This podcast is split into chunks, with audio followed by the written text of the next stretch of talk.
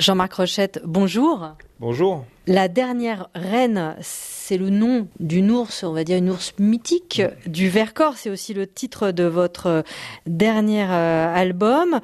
Après Elle froide, Altitude 3954, puis Le Loup. C'est donc un troisième album qui se passe dans la montagne, dans vos montagnes du Vercors Oui, c'est ça. J'ai appelé ça ma trilogie alpine. Et donc, c'est le troisième volet. Mais La dernière reine, ça raconte surtout une très belle histoire d'amour, donc au début du XXe siècle, entre un soldat, une gueule cassée, hein, euh, mutilé euh, pendant les tranchées, pendant la Première Guerre mondiale, et une jeune artiste, euh, sculptrice animalière. Oui, c'est exactement ça. C'est-à-dire que le, au départ, Édouard Roux, puisque c'est son nom, il voit, il assiste à l'assassinat du dernier ours du Vercors il est révolté pour des raisons euh, familiales en fait, et donc il fait 14-18 et 14, euh, il explose dans une mine et euh, il, a, il se fait arracher trois quarts du visage quoi.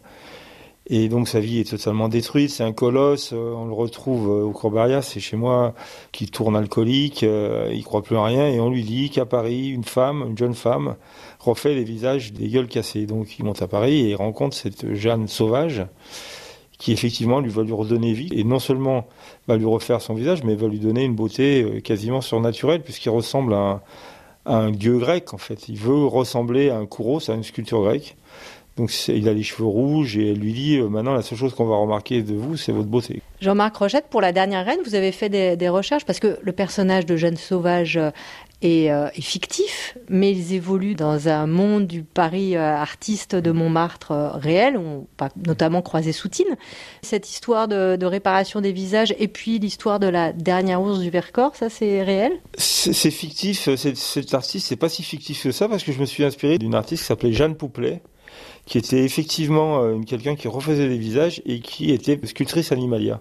Et c'est d'ailleurs quand, sur mes recherches, je suis tombé sur cette femme-là que tout le récit s'est mis à prendre forme et à avoir un sens. Et quant à la dernière ours, euh, là, je suis parti plutôt sur un conte en disant que le jour où mourra la dernière ours, alors là, on parle du Vercors, mais on pourrait imaginer que c'est une métaphore euh, globale. C'est-à-dire le jour où mourra le dernier ours de la Terre, ça veut dire que l'homme rentrera dans sa phase finale. C'est-à-dire, en fait, métaphoriquement, c'est quand vous tuerez la nature, il ne restera plus rien de vous non plus. La défense de l'environnement, le rapport à la nature, au sauvage, ce sont plusieurs de vos thèmes, Jean-Marc Rochette. Oui, je pense qu'on pourra toujours bricoler une société sans la nature, comme on est en train de faire, mais on voit bien que c'est, on bricole, c'est-à-dire on rustine sur une société qui ne veut pas, la société humaine ne peut pas se couper de la nature. On va dire qu'on a commencé à dériver euh, depuis 7000 euh, ans mais vraiment la dérive était très légère. Et depuis on va dire depuis 100 ans il y a une accélération foudroyante. Et là et là on est en phase finale.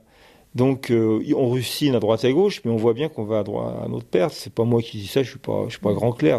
N'importe qui euh, le voit quoi. Et, donc effectivement il faut un retour à la, à l'harmonie. Et c'est ce qu'essaye de prêcher cet homme et cette femme dans cette bande dessinée Jean-Marc Rochette, merci. Je rappelle le titre de votre dernier roman graphique, La dernière reine, aux éditions Casterman.